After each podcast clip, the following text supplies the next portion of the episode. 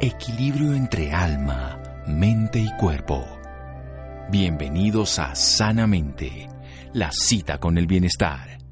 Dirige Santiago Rojas.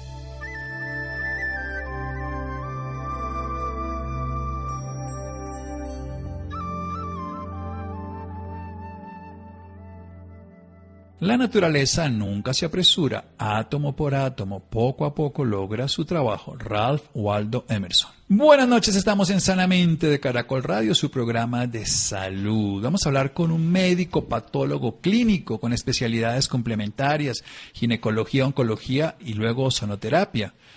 Profesionalmente trabajó en Argentina en el Hospital de Oncología Mary durante 43 años como médico de planta hasta ser el director del hospital.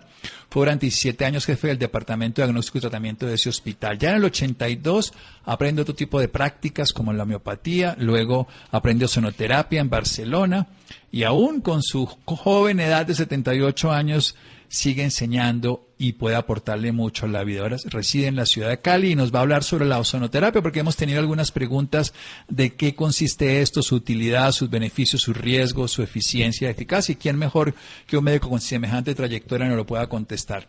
Bienvenido y muchas gracias, doctor Cayetano Antonio Vita. Buenas noches, doctor Vita. Buenas noches, eh, Santiago Rojas. Un gusto conversar con usted. Qué honor, eh, muchísimas gracias. Cuéntenos qué es el ozono, doctor Vita.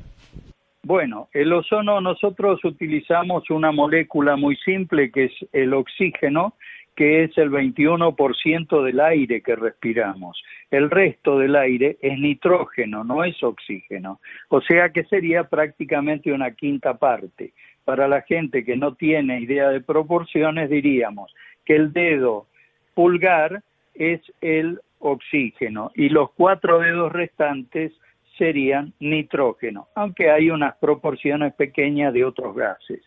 Eso, en determinado momento y gracias a los rayos cósmicos, hace que la molécula, en vez de ser dos átomos de oxígeno, sean tres. Y eso se llama el, el oxígeno triatómico, lleva el nombre de ozono. No sé si este, desea alguna otra cosa más, este, porque lo que sí podemos decir es que tiene propiedades totalmente distintas en algunos aspectos. Entonces, si Bien, vamos a, vamos a dejar aquí para que usted nos cuente cuáles son esas propiedades diferentes, si lo podemos respirar o no, si es tóxico o no por respiración, que seguramente la gente ha oído de la ozonoterapia en el agua para purificarla. Eso nos va a contar después de un pequeño corte que ya hizo un abrebocas muy bien de esta molécula de O3. Seguimos aquí en Sanamente. Síganos escuchando por salud. Ya regresamos a Sanamente. Bienestar en Caracol Radio. Seguimos en Sanamente.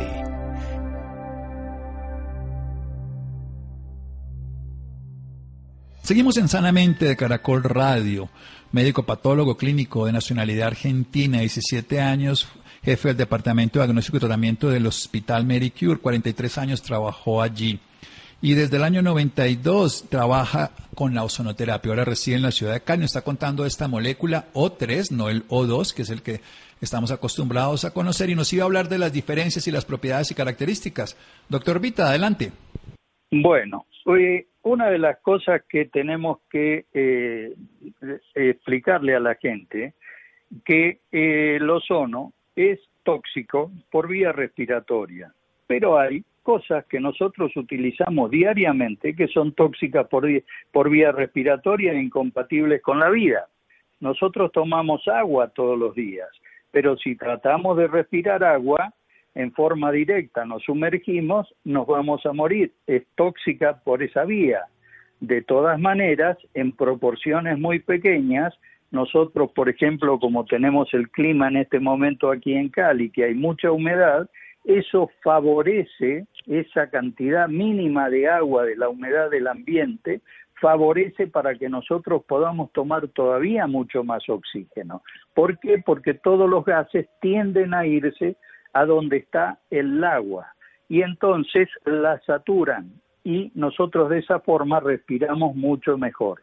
Por supuesto que si superamos el 100% de humedad en el aire, ya no nos va a ir tan bien, porque nos estamos acercando a la parte de toxicidad. Hay muchas otras cosas, por ejemplo, el óxido nitroso, nosotros lo usamos como anestésico, pero si nos pasamos de la cantidad que corresponde, también es altamente tóxica. También los nitritos, por ejemplo, como el óxido nítrico. El óxido nítrico es tóxico en determinadas cantidades, pero sin embargo se utiliza en cardiología para prevenir determinadas patologías vasculares del, o sea, de las arterias del corazón. Entonces, tenemos que remontarnos a un señor que se llamó, en realidad se llamaba Teofrasto, pero lo conocemos todos como Paracelso, que dijo, el veneno es la dosis.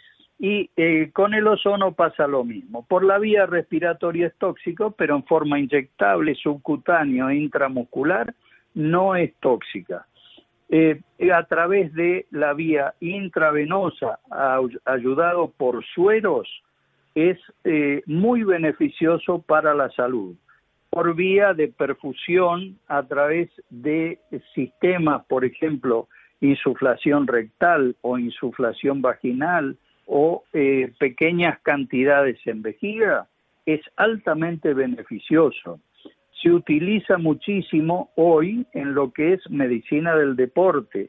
En aquellos deportes de alto rendimiento se hacen esquemas de tratamiento para que el deportista haga un mantenimiento de su cuerpo en forma adecuada.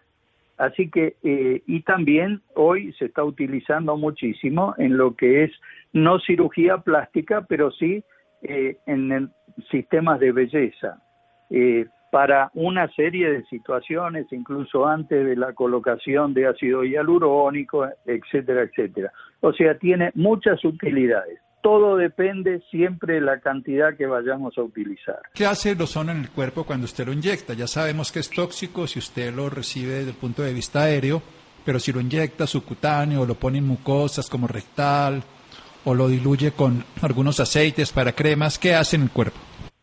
Bueno, el asunto es el siguiente.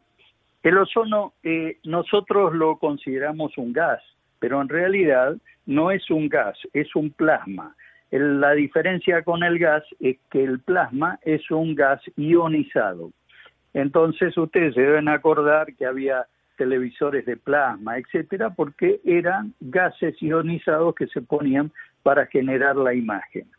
Entonces, eh, la parte plasmática del ozono hace una cosa y la parte química del ozono, a través del gas, hace otra, tiene otras funciones.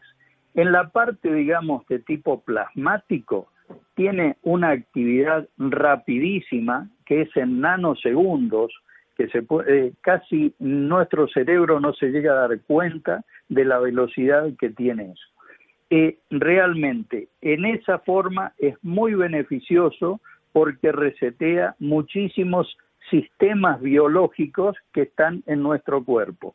Entonces, al recibirlo a través de un suero, por ejemplo, vamos a tener eh, beneficios muy importantes. Si se hace con soluciones salinas, también llamadas fisiológicas, vamos a tener la posibilidad de que ese ozono vaya a actuar mucho mejor contra las bacterias asociado con una forma que se genera a través del cloruro de sodio que trae la misma solución.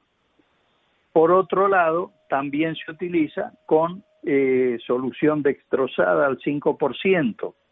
En una época nosotros no lo usábamos porque teníamos mucho miedo de oxidar la glucosa, porque el final de la glucosa en el pizarrón da una sustancia que para nosotros eh, en forma acumulativa puede ser tóxica, como es el carbono, que si bien nosotros tenemos en los pulmones mucho carbono por la vida moderna, eh, sobrecargar de carbono al cuerpo no es lo mejor. Entonces, por eso teníamos mucho miedo y se fueron haciendo investigaciones hasta que se logró saber justamente que la dextrosa se transforma en piruvato y eso es lo realmente beneficioso, porque es la forma en la que la glucosa es transformada por eh, la insulina. Y entonces de esa manera el piruvato entra a la célula, ya está como, para que la gente lo entienda, la glucosa quedó como predigerida y le estamos dando una carga energética a la célula que es muy importante, porque mientras el sistema habitual de la insulina le da la energía que se mide en ATP, le da 4 ATP por cada molécula que entra, acá nosotros tenemos una cantidad mucho más importante. Según los estudios de biología molecular, pueden ir entre 36 eh, y 38 ATP, que es mucha la energía. Y esa es justamente la energía que se usa tanto en la medicina del deporte como en la veterinaria del deporte, porque fueron los veterinarios, y no hay que dejarlo esto de lado, fueron los veterinarios los que nos enseñaron qué valor tenía esto dentro de la medicina, pues ellos lo usaron en los caballos de carrera y además nos marcaron el camino inicial, porque cuando se le daba al caballo una cantidad de ozono en el momento que iba a salir en la carrera, se gastaba en los primeros 300 metros y después quedaba que no podía seguir con la carrera. Y entonces uno lo que hace es acumular ATP a través de los días antes de que se produzca el evento. Y entonces biológicamente se acepta muchísimo mejor. No sé si es eh, fácil lo que estoy diciendo. Eh, usted que tiene la eh, habilidad de comunicarse con la gente, dígame si tengo que bajar más el nivel todavía. Bueno, está, para mí está claro y si no, igual le preguntaré. Vamos a hacer un pequeño corte y quiero que después nos cuente precisamente qué tendríamos que hacer para acceder al ozono y qué beneficios tendría ya en patologías concretas de la vida. Usted estuvo en Barcelona, seguramente conoció la clínica Quirón y todo lo que hacen en hernias discales y ahora en el manejo de COVID. Vamos a hacer un pequeño corte aquí en Sanamente de Caracol Radio. Síganos escuchando por salud. Ya regresamos a Sanamente. Bienestar en Caracol Radio. Seguimos en Sanamente.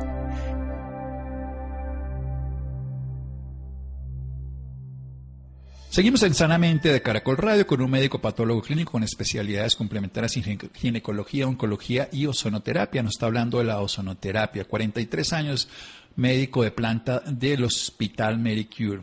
Ha trabajado desde el año 92 con ozonoterapia. Nos habla de que este es un gas tóxico en el sentido de que estando por vía respiratoria, como muchas cosas, si respiráramos agua no podríamos hacerlo, pero que por vías diferentes como la subcutánea, como la intravenosa, diluido, por supuesto, va a tener beneficios para la salud. Nos habla de que básicamente tiene dos manifestaciones. Una como gas ionizado que se vuelve un, plasma y en ese sentido entonces como plasma va a hacer que se activen muchas sustancias biológicas y tengamos un reseteo. Se puede diluir en solución salina, que es el suero fisiológico, o en glucosa y no produce un daño oxidativo a la glucosa como se podría temer, sino por el contrario que aumenta la energía. Esto lo han visto en animales como pueden ser caballos de carrera y se ha utilizado para la medicina deportiva. Entonces es una forma de plasma y otra de gas ionizado. ¿Qué hace ese gas ionizado? Y hablemos de aspectos en la salud, doctor Cayetano Antonio Vita. Bueno, el asunto es el siguiente. Eh, todo depende del diagnóstico previo que nosotros hagamos de la patología a tratar. Por ejemplo, usted tocó el caso de eh, la clínica de Barcelona, eh, que ellos fueron pioneros en esto y realmente han logrado eh, cosas muy importantes. El problema es que eh, todo tiene una selección previa. No todos los pacientes van a tener el mismo resultado, por lo tanto es muy importante hacer los diagnósticos muy precisos, porque entonces después decimos esto no sirve para tal cosa, no, fue mal evaluado el caso, y tenemos que evaluarlo muy con mucha preciosidad, cosa de no equivocarnos. Segundo, por ejemplo, en el caso eh, específico que usted tocó, eh, la actividad intradiscal del ozono por producir una deshidratación del disco lleva hacia adentro a la hernia y entonces se restaura ese disco en ese momento. Ahora, hay personas que pasado el tiempo vuelven a tener dolor, pero ¿por qué? Porque el disco se deshidrató más allá de lo necesario y entonces la distancia entre vértebra y vértebra, disminuye y empieza a comprimir alguna raíz nerviosa. Por eso eh, hay que manejarlo con mucho cuidado para tener no solo el éxito del momento, sino que sea perdurable esta situación. Más en un caso como ese que uno está actuando directamente sobre la causa y no sobre la consecuencia. Y esto me refiero porque la causa es una cosa, tuvimos la hernia de disco, pero la consecuencia puede ser, por ejemplo, no solo el dolor, claro, la limitación funcional. claro, la limitación funcional o el paciente que viene a la consulta y dice, me quema el tobillo, pero me quema y, y no hay nada que lo justifique pero es justamente porque se está comprimiendo la raíz nerviosa en la parte que tiene que eh, informar sobre temperatura. O sea, le estamos agregando una cosa. Entonces, todo eso debe ser evaluado previamente. El ozono en la causa es espectacular cuando está bien evaluado. El ozono en la consecuencia no tiene diferencia con las terapias analgésicas como terapia analgésica. Tiene diferencia en que por ahí a un paciente que tiene gastritis o que tiene algún otro tipo de incomodidad y que las sustancias químicas le alteran el estómago, entonces de esa forma es mucho más este es mucho más eh, llevadero el tratamiento con ozono, pero ahí ya no es tan efectivo en tiempo, sino que tiene un tiempo limitado y hay que volverlo a hacer. Eso es, por ejemplo, con respecto a la parte eh, osteoarticular. Lo mismo ocurre con eh, la parte eh, muy común, sobre todo en medicina del deporte, que vengan con lesiones en la articulación de la rodilla. Entonces, la articulación de la rodilla se puede tratar con ozono, siempre y cuando no haya una ruptura de algo dentro de la articulación, porque el ozono no va a ser una restitución total de algo que se rompió, sino que el ozono va a sacar el dolor y va a ayudar a la reparación. No eh, utilizamos actualmente, en una época se inyectaba ozono con ácido hialurónico. Hoy día sabemos que tenemos que inyectar el ozono, esperar que el ozono pierda la etapa plasmática y adelante la etapa química y entonces recién utilizar el ácido hialurónico porque si no lo puede deteriorar el ozono. Entonces, pero es muy valioso la combinación de ambos elementos en distintos tiempos. Lo mismo ocurre con otras cosas, que siempre hay que darle tiempo. El ozono y la vitamina C eh, no se llevan bien. Si yo en un mismo suero pongo ozono y vitamina C, deterioro la vitamina C. No sirve. Pero manejando tiempos, haciendo o antes la vitamina C o después el ozono, o antes el ozono y después la vitamina C, tenemos resultados muy buenos.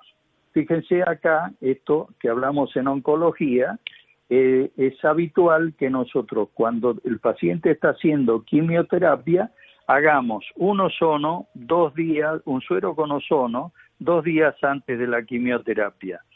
Y cuando terminó la quimioterapia, al día siguiente, nosotros le damos primero un suero con ozono y una o dos horas después le podemos hacer un suero con vitamina C para hacer un control de toda esta situación. Y los pacientes no solo se benefician con la acción de la quimioterapia, sino que se eh, están beneficiando con la acción de la vitamina C y se están beneficiando con la acción del ozono. Por eso este, es muy importante eh, desterrar los conceptos esto es lo único no hay cosas únicas. La vida, nosotros, después de tantos años, uno se da cuenta que no hay ningún mm, remedio que sea 100%. Por eso hay que estar siempre buscando tener de alguna forma la, eh, la coadyuvancia y saber cuándo un remedio es el primero y cuándo un remedio es el segundo. O sea, cuál va a ser la vedette y cuál va a ser el del eh, el actor de reparto, digamos. Y eh, hay que ir manejando esa alquimia para tener buenos resultados. Bueno, excelente. Además, recordemos que el doctor Cayetano Antonio Vita también es oncólogo, o sea que ha manejado algo tan importante como la enfermedad, en este caso tumoral, y conoce entonces en la aplicación práctica. Hablemos de las contraindicaciones. ¿Quién no debería recibir? ¿Qué pasa con el hipertiroidismo? ¿Qué pasa, no sé, otro tipo de procesos? Bueno, como todas las cosas hay que hacer un estudio previo del paciente. Eh, una de las cosas importantes que debemos hacer es tener un estudio de sangre adecuado y un coagulograma. ¿Por qué? Porque el ozono debilita la parte externa del glóbulo rojo y entonces eh, si el paciente tiene algún tipo de anemia, eh, lo podemos eh, llevar a un estado, no digo de peligro en ese caso, pero lo podemos poner peor. Entonces, primero hay que evaluar los tipos de anemia y también hay problemas hormonales. Por ejemplo, usted mencionó el de la tiroides. En el hipertiroidismo no es bueno hacer ozono y también, fíjese, este caso que es interesante. Eh, el ozono actúa muy bien en los casos iniciales de la insuficiencia renal. Pero si, por lo que dije antes del glóbulo rojo, si yo a un paciente que está en una situación un poco severa le hago ozono, resulta que estoy llevando esos glóbulos rojos a que estén más débiles. Y si tengo que hacerle diálisis, le puedo hacer una anemia aguda. Entonces son pacientes en los que por ahí uno lee, sí, en la insuficiencia renal mejora determinadas cosas y por otro dice, no, no le dé porque no puede hacer diálisis. Sí, las dos cosas son ciertas, pero uno tiene que hacer una evaluación previa para no caer en ese tipo de problemas, ¿cierto? Perfecto, doctor. ¿Qué sabe el COVID precisamente en el COVID agudo durante la enfermedad y en el post-COVID que es tan complejo hoy en día?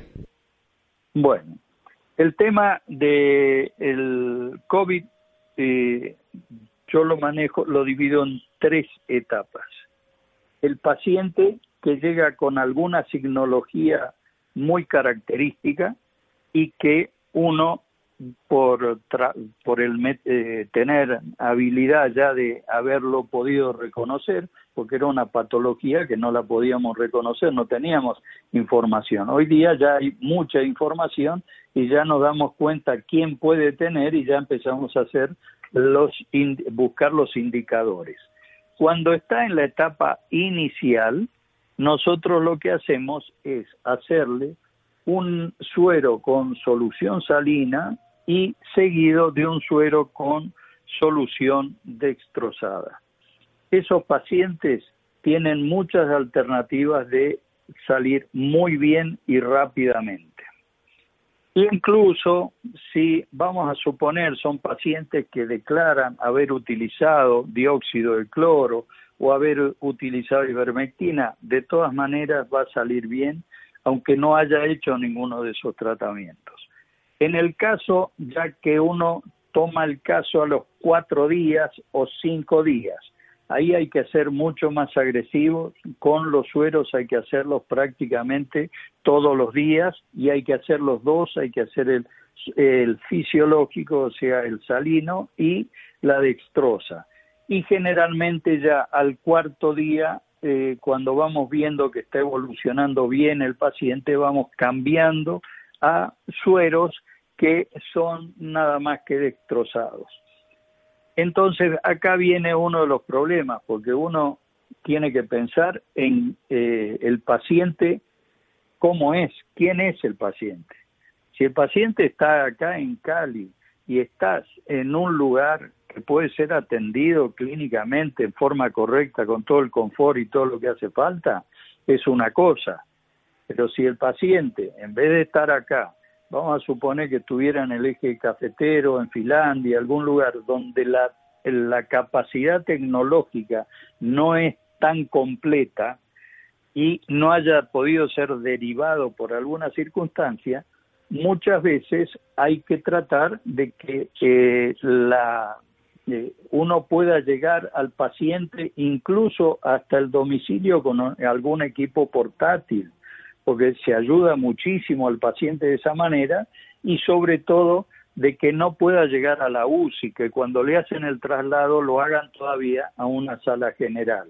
Esa es eh, una de las cosas que tenemos que ir viendo siempre porque no todo el mundo tiene acceso a todo. En América Latina yo lo he visto incluso en la Argentina mismo. O sea, porque Buenos Aires es una cosa, pero este, cuando uno se aleja, cuando uno va a un lugar como Patquía, que es la entrada al, este, al Valle de la Luna, son personas que viven entre 10 y 15 casas nada más, no tienen acceso al resto de la medicina. Entonces a veces hay colegas que compatibilizan la terapia con el ozono, con el dióxido de cloro. Eh, si está bien o mal, yo no voy a entrar en ese juicio. Si a esa gente le sirve, bienvenido. Pero eh, están en situaciones de salud precaria. Eh, por lo demás, los que están en lugares adecuados no tienen ningún problema un estado, o sea, nosotros hemos sacado mucha gente de la posibilidad de ingresar a la UCI gracias a hacer estos sueros repetidos diariamente.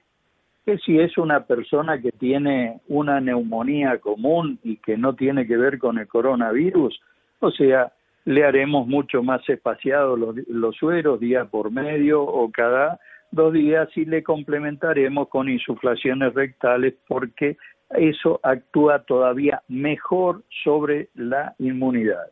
Y después están los otros casos que son los post-COVID. En los post-COVID lo que hacemos es lo siguiente, es reforzar la inmunidad a través de las insuflaciones rectales y mejorar el sistema que tienen de decaimiento general. Entonces lo que necesitamos ahí, le hacemos uno o dos sueros mezclados salina con dextrosa y posteriormente lo que sí hacemos es seguir con el dextrosado porque le está dando energía. Esa energía es muy importante porque los pacientes post-COVID no solo tienen el decaimiento, tienen problemas en el sueño, tienen además otros problemas como que aparecen a veces neuropatías y las va mejorando y prácticamente en el término de 20, 25 días al paciente lo tenemos ya en una actividad casi normal. Bueno, excelente, doctor Cayetano Antonio Vita. Recordemos que es médico patólogo con especialidades además en ginecología, oncología y ozonoterapia, que es lo que nos habló. Nos ha hablado de la seguridad, nos ha hablado además de las precauciones y de que se puede utilizar y de su experiencia y lo hacen en el mundo entero. Bien, doctor, ¿dónde podemos aprender más o tener contacto con usted, información? Usted está en la ciudad de Cali, si no la quiere dar, por favor. Eh, bueno, yo en este momento, eh, usted sabe, yo me dedico más a la parte docente que a la parte de medicina activa, precisamente porque soy un chico un poquito grande de edad. 78 añitos, pero está bien, 78 muy bien cumplidos, muy bien vividos. Este, realmente eh, en esta etapa de la vida uno lo que tiene que tratar es de entregarle a los otros lo que ha vivido para que los otros con eso puedan hacer algo que puede ir desde beneficiarse porque encuentran un camino diferente y pueden lograr algo distinto o eh, en su defecto también lo que uno hace le puede servir de advertencia porque este, usted sabe muy bien como médico que eh, la gran verdad de hoy es la mentira de mañana. Entonces, todo como lo dijo en su momento este, Heráclito de Feso, eh, la impermanencia es lo que está en el universo y por lo tanto nunca pasa el mismo agua debajo del mismo puente. Así que este, hoy tenemos eso y mañana tendremos otras cosas, algunas serán mejores, otras serán peores, aparecerán otro tipo de drogas, etcétera, pero este nosotros en nuestro tiempo hacemos esto y más adelante tenemos que ayudar a que los que quieren hacer lo hagan. En este momento yo estoy este, haciendo algunos arreglos eh, para que funcionemos eh, como una unidad de ozonoterapia en el consultorio del doctor Julio Calonges este, en Ishuara, que realmente eh, he tenido ahí una buena respuesta, sobre todo el personal, porque cuando uno lleva cosas nuevas, y bueno, y después quedará armado y yo seguiré mi camino por otro lado, seguramente, ¿no? ¿Tiene algún dato, algún dato para estudiar más, aprender más? Ya me quedan 30 segundos, un dato.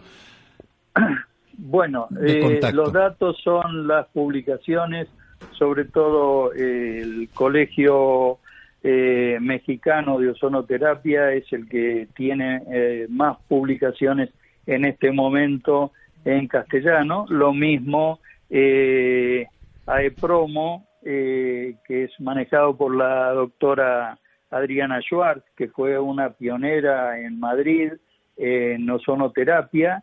Ella también tiene muchísimos escritos y eh, se pueden tomar de ahí muchos elementos para eh, crecer. Eh, yo no, no tengo bien claro, sé que acá en Cali el doctor eh, Arturo Virne padre, eh, también tiene algún sistema, eh, porque no me acuerdo si él tiene una maestría o tiene una diplomatura en una universidad acá, y por algunos colegas con los que he hablado sé que tiene un sistema informativo bastante importante, este, y bueno, es todo válido acá lo importante no es este, yo sí, aquel no, ¿eh? sino todos juntos para adelante, ¿no es cierto? Excelente. Muchas gracias, mi doctor Cayetano Antonio Vita, toda una eminencia en el tema de la salud y en el caso del ozono y su explicación nos ayuda mucho. Seguimos en Sanamente de Caracol Radio. Descanse, doctor Vita. Síganos escuchando por salud. Ya regresamos a Sanamente. Bienestar en Caracol Radio. Seguimos en Sanamente.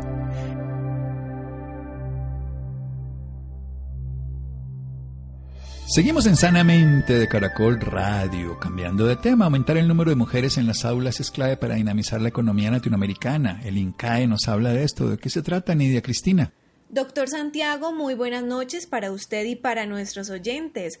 Claro que sí, doctor Santiago, y es que muchas de las mujeres que conocemos o incluso nosotras mismas dudamos y continuar con nuestros estudios para mejorar las posibilidades de desarrollo profesional, ya que hay una competencia directa con el tiempo que dedicamos a las tareas en el hogar. INCAE, en su propósito de apoyar el crecimiento sostenible de la región latinoamericana a través del desarrollo de, líderes transformadores, lanzó una plataforma de acompañamiento para las mujeres, traducida Mujeres Ejecutivas en Movimiento, con el que buscará motivarlas para que sigan con sus estudios en todos los niveles de formación. Esta noche nos acompaña Gabriela Luque, directora del Centro de Liderazgo Colaborativo y de la Mujer, quien nos dará a conocer un poco más sobre este proyecto en pro de las mujeres. Gabriela Luque estudió Administración de Empresas en la Institución Tecnológico de Costa Rica, donde, donde posteriormente obtuvo una maestría en Gerencia de Proyectos. Trabajó como especialista comercial para el Departamento de Comercio en la Embajada de Estados Unidos en Costa Rica y en octubre del 2017 inició su labor como directora del Centro de Liderazgo Colaborativo y de la Mujer, donde ha sido responsable de la implementación de estrategias para promover la igualdad de género en niveles ejecutivos y en el sector de emprendimiento. Gabriela, qué gusto tenerte con nosotros. Bienvenida a Sanamente de Caracol Radio. Muchísimas gracias, Nidia. Para mí es un placer compartir con, con las radioescuchas durante la noche, el día de hoy, y feliz de conversar de un tema que me apasiona, como es el liderazgo de las mujeres. Muchas gracias a ti por el tiempo con nosotros. Gabriela, pero primero que, que nada queremos conocer esta institución, que es INCAE, cuál es su objetivo. Sí, INCAE es una universidad de negocios que tiene ya 60 años de estar eh, pues con su, en, en, pro de desarrollar su misión en Centroamérica principalmente, pero nos hemos expandido ya hace muchos años a toda Latinoamérica y es pues desarrollar a los líderes en la, región.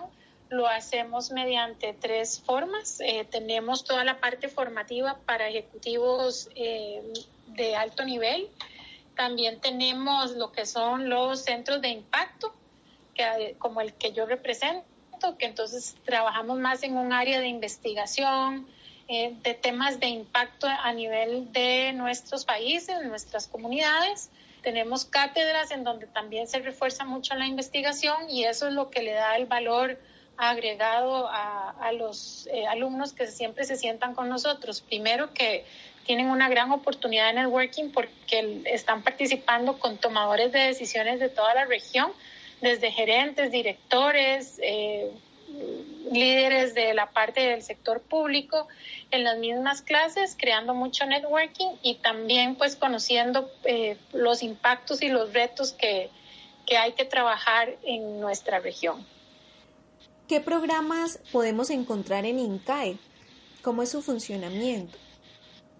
Sí, INCAE tenemos, por decirlo así, dos grandes áreas de misión. Esto quiere decir que van directamente en el tema de formación. Eh, como le decía, teníamos 60 años y esto inició eh, con el, la relación con Harvard Business School y los presidentes de los países en ese momento. Y entonces nuestro nuestros primeros programas se iniciaron con lo que llamamos maestrías residenciales, en donde muchachos eh, pues yo ya digo jóvenes por mi edad, pero que tienen unos tres a cuatro años de experiencia, eh, pues eh, entran a un año intensivo de formación en el campus. De hecho, tienen que vivir con nosotros en, nuestras instalaciones. Y eh, después abrimos la, la, unidad que le llamamos las maestrías ejecutivas, en donde son maestrías de una semana intensa que están con nosotros en clases ahora virtuales, ya moviéndonos a híbridas y, tendremos algunas presenciales por completo pronto. Y, eh, y después se van varias semanas a, hacer las tareas y los avances por su cuenta y así estarán durante un año. Estas maestrías ejecutivas pues tenemos nuestra icónica que es el Executive MBA, pero también tenemos nuevas maestrías en, lo que llamamos el portafolio clásico, es que es semipresencial, eh, desde todos los temas de transformación digital en, en, el área de finanzas. Entonces, pues la, la opción que INCAE trae es bastante robusta y tenemos ahora una serie de maestrías que están completamente en línea. Eh, que le dan mucha flexibilidad a las personas de no tener que trasladarse ni siquiera una semana a otro país. Eh, y siempre con la misma calidad. Lo, lo, que tenemos con nuestras maestrías semipresenciales es que las tenemos con aliados estratégicos a nivel mundial, en donde tenemos, universidades eh, muy, muy de muy alto nivel, con módulos específicos eh, en diferentes áreas del mundo, desde Europa, en donde pasan ahí una semana, Estados Unidos también, y entonces, pues esto nos ha hecho tener una huella importante porque uno de los retos que a veces tenemos en la región es cómo implementamos lo que pasa en los países de avanzada y pues esta es una forma ideal en donde comparten con profesores de otras universidades también. Y tenemos cursos abiertos para aquellas personas que pues obviamente ya no tienen en su objetivo principal una maestría. Tenemos muchísimos cursos de actualización, tenemos más de 60 programas eh, para que la gente eh, pueda actualizarse. Y aquí me siento muy, muy orgullosa de decir que eh, a pesar de que en la pandemia esto ha sido muy normal de estudiar en línea, ya INCAA venía trabajando en esto antes de la pandemia lo pudimos implementar muy fácilmente, que son los cursos en línea.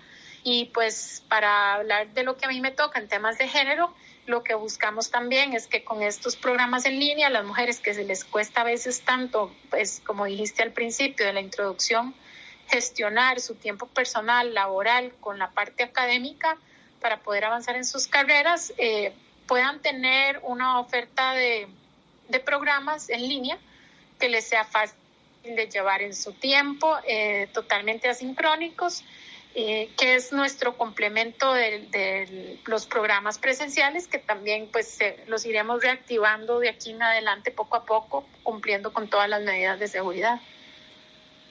Gabriela, ya hablando un poco más sobre la iniciativa eh, de esta nueva plataforma que realizaron, ¿cómo fue el proceso, las estrategias para el cumplimiento de esta?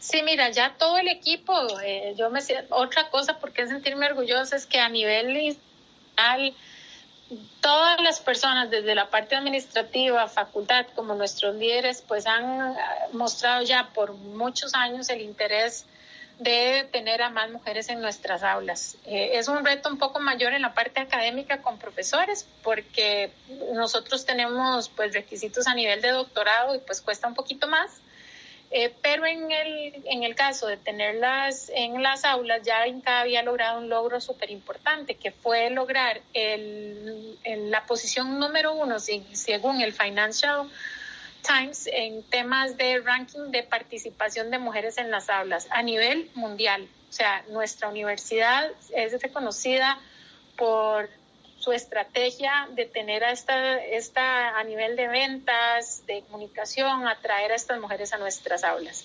Sin embargo, como ya lo teníamos también interiorizado, una de las cosas que empezamos a preocuparnos con las investigaciones que estábamos haciendo nosotros, como por ejemplo la del CLATS con Facebook, que es una investigación que se hizo para medir eh, en cómo se había hecho, entre otras preguntas, eh, cómo estaban haciendo en la región, tanto hombres como mujeres, con el manejo del uso del tiempo en los temas del hogar eh, en, en, nuestros países. Y lamentablemente, pues las mujeres eh, en promedio, pues destinamos muchísimo más horas a eso y empezamos a sentir, ¿verdad? Eh, por darte un dato, que 47% más de las horas a la semana se las dedican las mujeres a temas del hogar que los hombres y esto aunado a los temas que ya pues han estado puestos sobre la mesa, un incremento en la violencia, un incremento en el desempleo mayor en, mujeres que hombres, mayor cierre de empresas eh, lideradas por mujeres que hombres. Y entonces nos adelantamos. Eh, no queremos que se caigan de estudiar, queremos ayudarlas y acompañarlas y por lo menos queremos que entiendan qué barreras pueden tener para que ellas también sepan eh, sobrepasarlas eh, a nivel personal, ¿verdad? Eh, como pueden ser esta, estos sesgos de, de, pensar que yo tengo que hacer todo en la casa y que no puedo negociar con mi red de contactos, construir una red de contactos para que nos ayuden a, las mujeres a estudiar. Entonces, este programa nació por esa preocupación y el interés que tenemos de que las mujeres se continúen formando porque como ya te imaginas, eh, la cuarta revolución industrial solo se ha acelerado con la pandemia y las mujeres tenemos que estar al día con la parte formativa y la, y la formación cambia de minuto a minuto porque vivimos en una situación tan volátil que lo que funciona hoy en un par de meses tal vez no.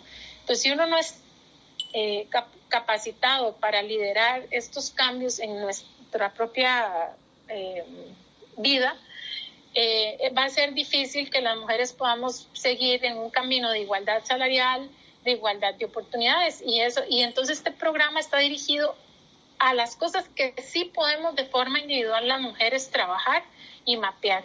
Y por eso el, el, principal insumo al final del programa es esa ruta de aprendizaje en donde si Gabriela se, hace el proceso, yo voy a tener de entre toda la oferta educativa, no solo de INCAE, sino para la posición en que yo estoy, para las barreras que yo puedo tener eh, y que puedo mejorar y además las oportunidades en las que yo me veo a futuro navegando, yo debería de llevar finanzas o yo debería de llevar transformación digital o algún curso técnico de inglés. Entonces, en lo que compete en CAE, pues daremos las recomendaciones a, a, través de nuestros asesores en cuanto a lo que INCAE puede ofrecer y las invitaremos a que pues busquen ofertas en, en otros temas que INCAE no, pero que ya tengan mapeado ese camino de formación. Y por eso nos ilusiona mucho que, que organizaciones o medios de comunicación como el tuyo nos den el espacio porque necesitamos que las mujeres se motiven, que no sientan que yo sé que tenemos muchas cosas, con solo ver las estadísticas del uso del tiempo, eh, pues es alarmante que estemos dedicando tanto tiempo adicional al tema de la casa y eso nos quita tiempo de nuestro propio desarrollo. Pero tenemos que sacar el tiempo y tenemos que empoderarnos para eso. Claro que sí, Gabriela, pero hablando un poco sobre lo que ya mencionaste, que es un acompañamiento, un direccionamiento para el futuro de las mujeres, cómo este, eh, valga la, la redundancia, es cómo se hará este acompañamiento, es decir, esto va según la profesión de la mujer, según los intereses y qué mujeres pueden hacer parte de este proceso. Esta evaluación eh, nos va a permitir todavía detallar más el primer webinar eh, que es sobre el tema de las barreras. es información que nos va a ayudar a mapear mejor, a conocerlas mejor para que esa ruta de aprendizaje sea muy personalizada. Entonces, lo que tienen que hacer básicamente es ingresar a la página womenmove.incae.edu y ahí van a quedar registradas de automático con completar la información que está ahí de forma eh, total. Y entonces al final de un mes de, que estamos, bueno, estamos por cerrar las inscripciones hasta el 2 de octubre, y después, como a finales de octubre, eh, una vez que procesemos toda la información, vamos a invitarlas a un webinar que es como el kickoff de un programa que va a durar más o menos un mes. Bueno, no es un programa, es una plataforma realmente, porque en este webinar les vamos a explicar cómo se eh, leen esos resultados, en qué tienen que pensar, qué, qué cosas tienen que empezar a mapear. Eh, en temas de mejora para poder abrir esos espacios para formarse y ellas mismas van a ir decidiendo hasta dónde llegan con nosotros. Si después de ese webinar sienten que este es un buen momento para hacer esa ruta de formación, esto no implica pagar ningún programa ni registrarse al final en un programa. Esto es apenas para aquellas que quieren tener claro en su próximo, a, a, corto plazo, en su próximo año, qué debo estudiar. Entonces vamos a continuar con un segundo webinar que va a hablar sobre hacia dónde vamos en temas eh, laborales y además muy puntualmente en darles esa palmadita de empuje en la espalda de cómo está eh, el, el, tema del mundo directivo, de, la, de los trabajos, para que ellas complementen con lo del primer webinar. Y seguidamente de eso, les llegará un correo que es que la fase 3 en donde van a recibir una información y solitas van a analizar si quieren agendar las asesorías personalizadas para mapear su ruta de formación. Y finalmente, las que sí decidan seguir con INCAE, todas va a haber un, lo que nosotros llamamos una caja de herramientas, que van a, van a tener recursos, lecturas, eh, infográficos, que les, va, les vamos a dar durante ese proceso, pero las que al final se registren, pues van a haber una caja de herramientas adicional en donde ya van a tener una, una persona que nosotros le llamamos este, el best buddy, la persona que, no, les vamos a asignar una persona que les hable, que fue estudiante o que está estudiando, si es del área maestrías de maestrías, si es de un programa abierto, de un programa abierto, para que les aclare más dudas sobre los programas. Vamos a hacer unos talleres con un socio estratégico que es Arte del Cambio, en donde es una psicóloga excepcional que nos va a dar todavía más herramientas para esos miedos que a veces las mujeres tenemos de, es que yo no puedo llevar una maestría, eso es muy difícil para mí, los números se me complican. Entonces, hay herramientas para fortalecernos y acompañarnos.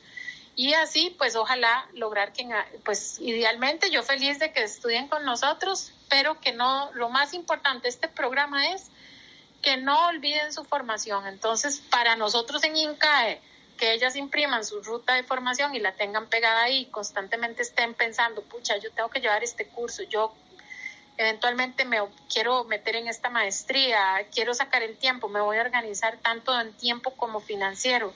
Pero no olvidarse, porque para las mujeres que hacemos tantas cosas, somos mamás, somos, eh, eh, nos encargamos de la red de cuidado de los adultos mayores, hacemos tantas cosas que nos vamos dejando de último. Y aquí yo apelo a si dedicamos tiempo a los demás, inclusive a nosotras mismas, en temas de belleza, ir al salón, en comprar ropa, en hacer paseos para todo el mundo, empecemos también a invertir en nuestra formación, porque seamos empresarias, estemos medio tiempo, seamos consultoras, tenemos que seguir capacitándonos. Don Alberto Trejos, miembro de facultad, en un webinar nos dijo, dada la longevidad de las personas y dada la cuarta revolución industrial y la rapidez con, que se están sustituyendo trabajos por robots, ser humano va a tener que reinventarse cuatro veces en su carrera. Si las mujeres no le ponemos a esto prioridad, va a ser difícil eh, tener, ¿verdad?, estar ahí presente en, un plano laboral. Así que por eso es que se ha hecho esta plataforma y solo es ingresando a la página y registrándose en, en eh, haciendo el formulario de autoevaluación.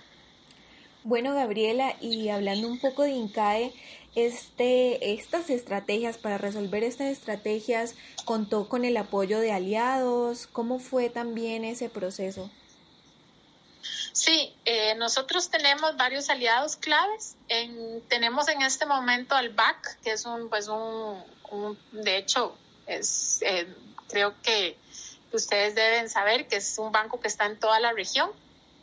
Eh, ellos son parte de nuestra alianza porque tienen programas de mujeres y nos están ayudando mucho con la comunicación.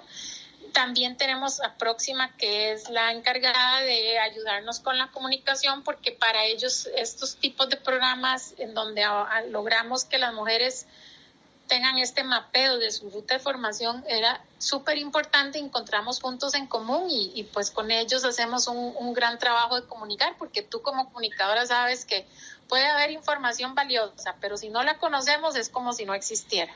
Entonces, tenerlos de aliados ha sido clave para el programa y, así fue como iniciamos, uniendo intereses de diferentes organizaciones junto con el arte del cambio, que, ellos nos están acompañando en los talleres que vamos a tener más, más al final del programa para ayudar a blindar, pues, que tengan todas las herramientas posibles para poder tomar sus decisiones. Gabriela, ¿dónde podemos encontrar más información para las mujeres que te escuchan hoy y que, y que desearían ser parte? Sí, nosotros tenemos un sitio web que está, que es parte del sitio de INCAE. Ahí pueden entrar y, navegar un poquito y encontrarlo, pero la, manera más fácil es ingresando a womenmove.incae.edu y así van a encontrar el, formulario. Entonces, cuando le den clic, ahí van a empezar. Si hay, hay bastantillas preguntas, pero como son de nosotras mismas, es fácil realizarlo. Yo lo hice detalladamente en 20 minutos, me pone a pensar sobre mí misma, eso sí, entonces yo les aconsejo que pues en un ratito cuando estén tranquilas puedan, puedan pensar a dónde están en sus carreras, qué piensan que las limitas, cuáles son esos temores que a veces sentimos las mujeres por, por estudiar. Yo misma los tengo. Eh, cuando me toca hablar con otras y yo les hablo sobre las barreras, yo siempre me pongo ejemplo porque uno piensa que, que hay, uy, pucha, tal vez este programa es demasiado profundo, yo no sé nada de transformación digital y pues ese es el propósito, acompañarlas en trabajar estos temas que nos ponemos en la, en la cabeza a veces, porque realmente a veces no podemos cambiar de un solo todos los problemas estructurales que tenemos en la región en cuanto al, al tema de género, pero sí nosotras podemos empoderarnos de nuestro propio futuro y está clarísimo que también las mujeres multiplicamos eso por ser jefas de familia. Si, si las decisiones que tomamos las mujeres en promedio, en todos los temas de compra, puede ser desde un carro hasta lo de compra en supermercado, influimos un 85% en promedio. Entonces, tenemos una gran capacidad eh, de administrar presupuestos, somos las CEOs en nuestras casas, tomamos decisiones de presupuestarias importantes, entonces, ¿por qué no meter ahí también la parte formativa? Claro que sí, Gabriela, y muchísimas gracias por esta información. Hoy en día y para todo lo que hagamos debemos estar en constante preparación. El mundo cambia y nosotros debemos cambiar con él. Y las exigencias del mercado laboral cada día son mayores. Muchas gracias, Gabriela, eh, por estar con nosotros. A ti, las gracias y espero que vos seas una de las primeras en registrarse a la plataforma para que nos cuentes después qué, qué pensás. Claro que sí, no dudaré en hacerlo. Eh, nuevamente, eh, doctor Santiago, Gabriela y a todas las personas conectadas con nosotros, les deseo una feliz noche. Muchas gracias, Nida Cristina. Muchas gracias a Mario, Ricardo Bedoya, Jessy Rodríguez, Freddy, Iván. Quédense con una voz en el camino con Ley Marty. Laura, hasta luego. Caracol piensa en ti. Buenas noches.